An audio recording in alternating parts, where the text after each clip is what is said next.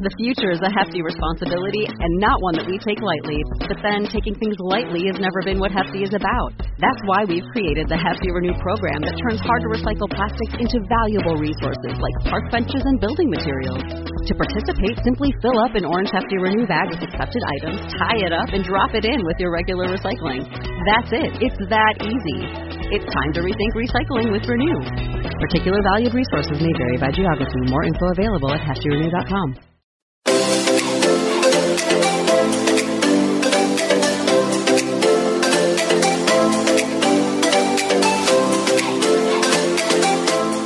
Welcome to Nobody Told Me. I'm Laura Owens. And I'm Jan Black. What can you do if you suffer from a chronic, mysterious illness which the medical establishment doesn't know how to diagnose and treat? Where do you look for answers and how does this impact your life? We delve into those questions on this episode with our guest, longtime New York Times opinion columnist Ross Douthat, who's known for writing on politics, religion, moral values, higher education, and film. He's with us today, though, to talk about his latest book, which is a very personal one called The Deep Places, a memoir of illness and discovery. Ross, thank you so much for joining us. Absolutely. Thank you so much for having me. It's a pleasure. Tell us more about the illness that led you to write this book. This was an illness that I acquired basically about six and a half years ago. Uh, it was 2015, and my wife and I, we lived in Washington, D.C. at the time. Um, we had two little girls. We had a very small row house. And we were both from New England, and we had this fantasy uh, of sort of getting out of the capital um, and moving somewhere in the country with our family. And unlike some other people we knew who nurtured that fantasy, we actually went ahead and did it. Uh, and we uh, sold our house in DC. We sold it for more than we expected because the housing market was really hot. And we plowed that money you know, in, instead of instead of buying something serious like Bitcoin, um, we, we, plowed that money into a uh, rural, you know, a farmhouse with three acres and a barn and a pasture, and we had this whole, you know, this vision of how how we were going to live um, with chickens and vegetable gardening and all kinds of things that did not involve just staring into a computer screen the way as journalists we spend a lot of our time and unfortunately as we were making the move while we were we had you know bought the house but we were still living in washington d.c i very suddenly and rapidly became very very sick um, with sort of weird full body symptoms phantom heart attacks migratory pain terrible insomnia. I lost 40 pounds in about two months. Um, and while we were in dc no no doctor had any idea what was wrong with me. I probably saw 11 doctors in a two month period. And they all basically said, well, you know, you have a high powered job and you're making this move. You're probably very stressed. And somehow you have, you know, you've sort of um, sort of conjured up these symptoms from out of your stress and anxiety. And it was only when we somehow made this move to this, you know, rural retreat that was now now seemed a little more like a Stephen King kind of destination that I started seeing doctors in Connecticut who said, no, you know, this is probably probably Lyme disease. It's probably that a tick-borne illness. And indeed, I probably got it literally while we were doing the inspection on the house and sort of walking this overgrown property. Um, so that was sort of the first phase. And then the second phase was that, uh, you know, Lyme disease is itself this incredibly contested condition where there are competing schools of thought on how you treat it. There's sort of an establishment view and an outsider view. Um, and it takes a lot of people a very long time to get better. And unfortunately, I was one of those people. So the story of the book is both this sort of story of, you know, hubris and real estate disaster in the Connecticut country, and also the story of how I spent many, many years essentially doing things I would never have expected, a kind of range of pretty weird medical experiments that did over time enable me to to slowly reclaim my health. Did you feel like in a lot of ways you had to diagnose and treat yourself based on what was available online versus what should have been the knowledge of doctors helping figure out what was wrong with you? Yes, to a certain degree. You know, at a certain point, I did find doctors, uh, one in particular, but a couple others as well, who were very helpful. And, you know, they were the ones who sort of gave me the kind of overarching picture of what kind of condition I probably had and ha- how you had to go about treating it. But even at that point, um, you know, with with chronic Lyme disease, and this is true of a lot of chronic conditions, you basically have to you know, even the doctors who who are willing to help you sort of acknowledge that it's just this experimental process where you try one antibiotic and then you try a combination of antibiotics, you try a set of herbs, you try supplements, you know, you you try all kinds of things. You have a chiropractor put magnets all over your body. You hook yourself up to a, a machine that generates sound frequencies that um, are alleged to shatter bacteria uh, and and you as the patient are the only person who can really tell what's working and what's not. There's there's no blood test you can take that says now you are cured of you know of chronic Lyme disease, and in fact, you can barely get a good blood test to tell when you're sick to begin with. So, yeah, I mean, everything I did was based on a combination of having some doctors who gave me good advice, doing all kinds of research on my on my own sort of research through these kind of communities that grow up online uh, around these illnesses and then just trying to figure out what the hell was happening in my own body week to week as i tried different combinations of things. Um, so yeah it was and I, I think people have the idea i've tried to stress this in talking about the, the the experience. People from the outside will say, oh, you know, when you get into the fringes of medicine, it's sort of, you know, it's woo woo, it's new age, it's, you know, it's sort of like this kind of vague, you know, mind body stuff. Um, and there's there's some of that. I had some, you know, I had some weird some weird experiences along those lines. But most of what I was doing, and I think a lot of what what actually happens on the fringes of medicine is is really empirical in the sense that you are you know you are trying to gauge your body's reaction to different treatments. Um, and because you are the only one who experiences your own symptoms um, you know it's it, it's actually a very materially grounded process. You put things in your body and see how your body reacts wondering what the response was of the doctors you would talk with about the ideas and theories you'd researched. Did they welcome your input as a patient or did they simply dismiss it? Most doctors are trained to regard patients as deeply unreliable i would say. That's and, what i was wondering.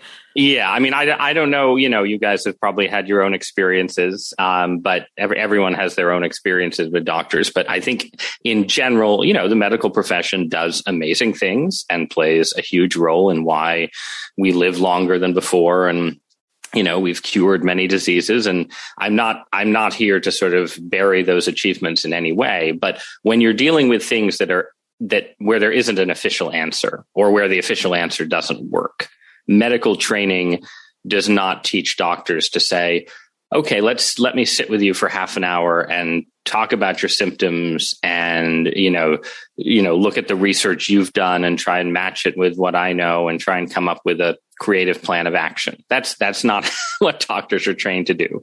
Doctors are trained to think most conditions fall into a set of pretty predictable boxes and conditions that seem way outside those boxes may you know have as much to do with the patients being sort of difficult or untrustworthy about their own condition as they do with something something real going on right? Um, and so it's this is not true of all doctors. Then once you get to doctors who are actually accustomed to working on the fringes then you get a lot more openness. Like the doctor who you know the doctor who was the primary person helping me you know he worried a little bit about some things i did. And i you know, would sometimes be kind of reckless in just how many herbs and supplements I would throw into my system because I was so desperate to get better.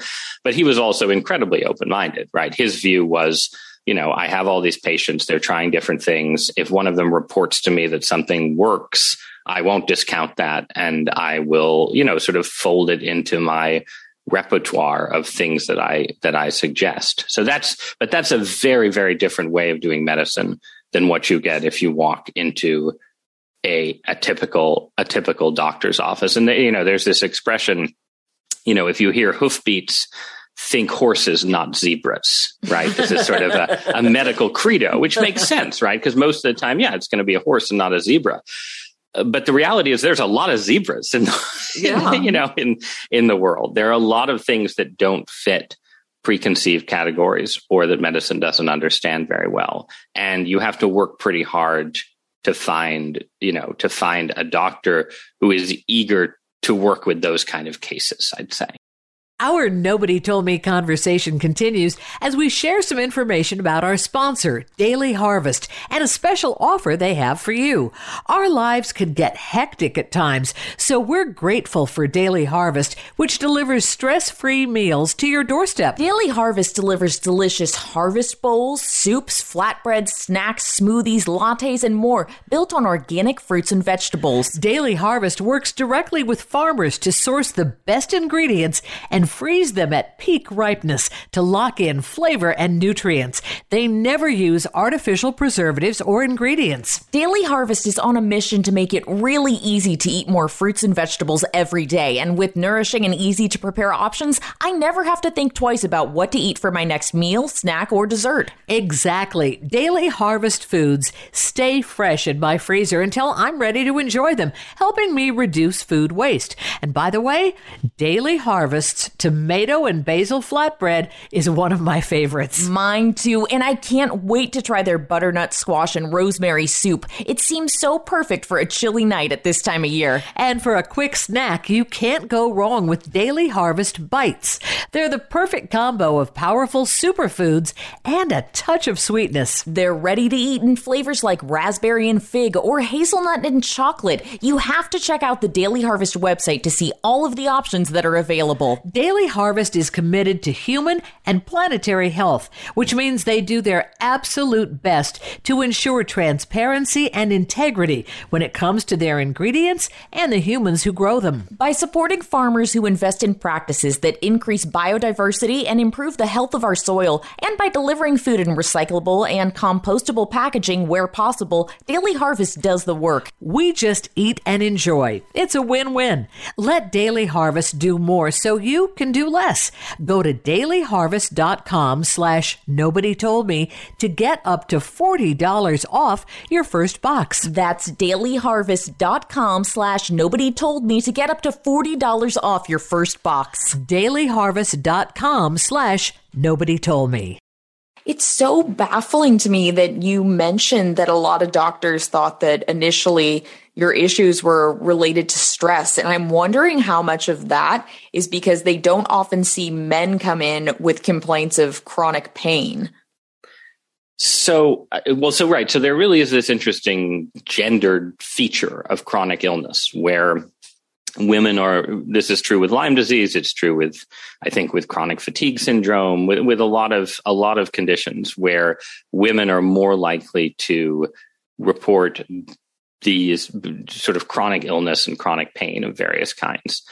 Um, now that that varies somewhat right? Like in you know communities that have been hard hit by the opioid epidemic for instance you have you do have a lot of men especially men who sort of worked in sort of manual labor kind of jobs who end up with back pain and so on that they that they report. But there clearly is some dynamic i think especially in the middle and upper middle classes where women end up with these kind of conditions? And then the question is is it an actual gender difference where for instance maybe women have more autoimmune issues because of something to do with childbearing and pregnancy and how their bodies respond to um, to having you know to carrying children? Or or is it a dynamic where women are just more likely to report pain and men are more likely to sort of tough it out right? Like i met a few a few men who you know I said well yeah i had lyme disease and the symptoms never really went away but i just sort of deal with it because i don't want to go back to doctors um, but what that then creates too is is a landscape where that medical suspicion of the patient is also a doctor's suspicion of women. right? There's clearly Oh, a huh. sort of a sort of um, you know, frankly, just a sort of sexist assumption that women women have these mysterious problems and medicine can't put their finger on it. And it's probably bound up with women being more emotional and you know these these kind of old old stereotypes right? Um that are not you know th- there are there are real sex differences. There are real differences between men and women. But the the idea that women don't need that these conditions don't actually need treatment that they're like you know sort of something about being like high strung or something is i think still pretty ingrained in a lot of a lot of um, medical training.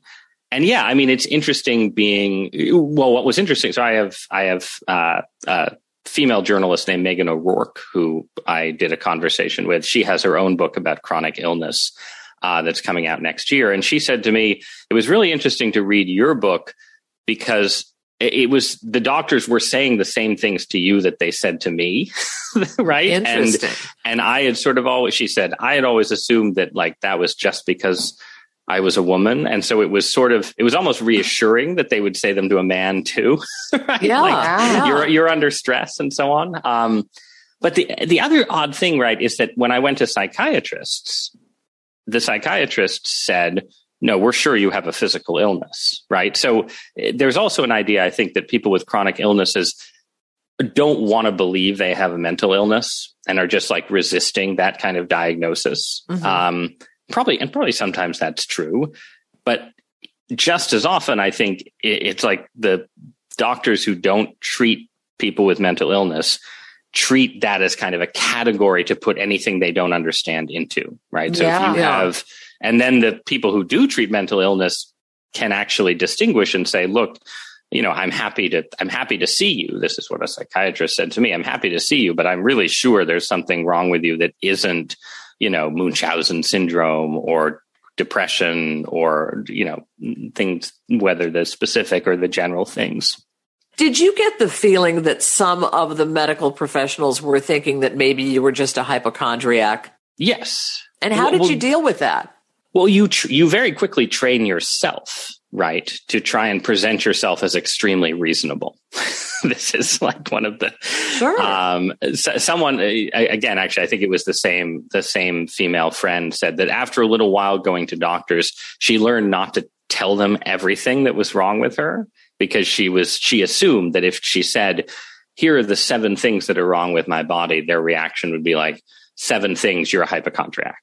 Right. Right. Uh-huh. So you only go in and tell the doctor one thing or two things so that you seem like you are totally reasonable. And of course, the problem with that is there are a lot of conditions that cause seven things to be wrong with your body. Right. And so if, well, I mean, what I would find is I, you know, you would sort of tr- try and treat each condition discretely. So, you know, when I started having phantom heart attacks, I went to a cardiologist. And when I had pain in my gut, um, you know, I went and had an endoscopy and saw a gastroenterologist, right? So, uh, so the medical profession is set up to treat things in those discrete ways.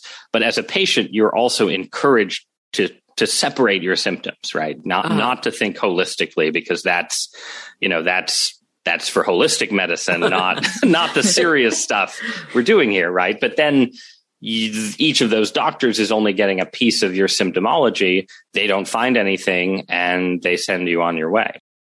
Did you initially think that all of your research and trying to, to get a diagnosis and trying to feel better was going to lead to you actually feeling better? And I know that you've come to terms with the fact that you won't feel, quote, normal again. And I'm curious as to how you did.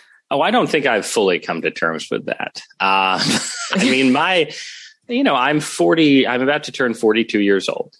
I've been sick since I was 35. And I've, I do feel like, so, so there was about a year and a half after I figured out I probably had Lyme disease where I did all kinds of treatments and saw no progress whatsoever. Um, and that was a really, really dark time, um, like super dark.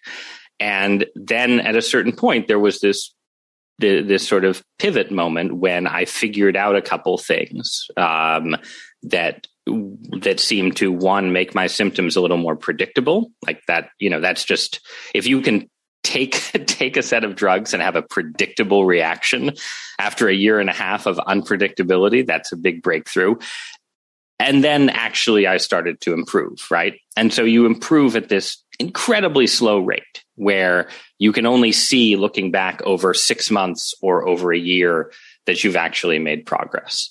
And when you're improving at that slower rate you yeah you absolutely have to have to consider the possibility that you know it's it's like the line that approaches infinity or whatever. You get closer and closer but you never get completely there um, and i haven't gotten completely there at all. In fact you know just like the week this book came out i had a, a flare of symptoms that i hadn't had in a while right? And and that's that's that is a reality right? That like you just have to learn to live with the scenario that you are 92% better or 94% better and you have to appreciate life with that level of recovery. And i do appreciate that level of recovery but i haven't given up on getting all the way.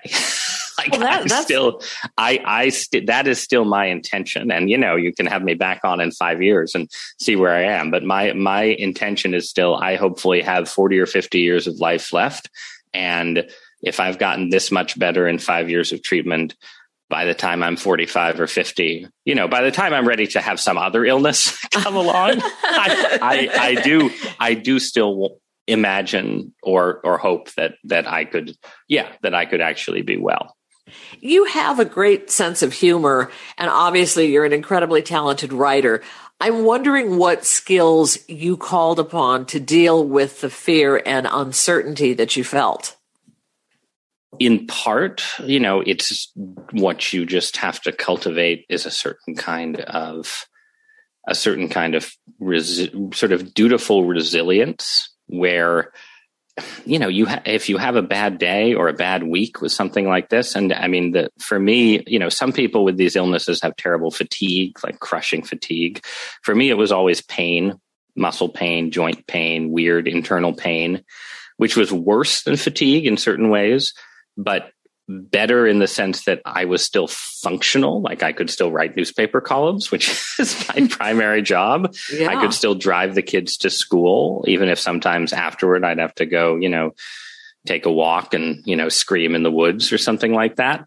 Um, and so from out of that, you cultivate this sense of like, all right, in this period of my life, I am, you know, I've I've lost a lot of normal pleasures, normal, you know, sort of experiences of like normal everyday happiness. And I am primarily living for the happiness of others, taking care of my kids, supporting my family, helping my poor wife who was, you know, sort of imprisoned with me in this this sort of rural isolation. And you know, I, I by saying that, I'm not going to pretend that I actually succeeded in thinking that way all the time at all. I didn't, but that that's part of the mentality you have to cultivate. Um, and then, I mean, also, I I was a religious person before this happened. I'm Catholic. Um, I would not, you know, the the experience of this made me appreciate the value of believing that life has a purpose and that the things that happen in life are part of an actual story and are not just sort of random in random cosmic accidents like and this doesn't you know having this belief doesn't prove anything one way or another about the actual existence of God. I would just say that psychologically, having having that belief, that sense that like you're enduring something that has a purpose and has some ultimate meaning was really, really important to me in terms of yeah, keeping keeping going and not falling fully into despair. I agree with that completely. And like we talked about before the show, I can relate so much to your struggles and find the book to be so applicable to my life. Why you think it is a must read for people who aren't suffering from chronic pain or a chronic illness? Well, I mean, of course, it's a must read, right? of course. You know, I, I, I, mean, I think I think I would say I think I'd say three things, right? The the first the first is that almost everybody almost everybody is going to have their life touched by some kind of condition like this, whether or not they have it personally. Chronic illness is incredibly common um, in the age of of long COVID, right? It's going, it's more common than it was even a year or a year and a half ago.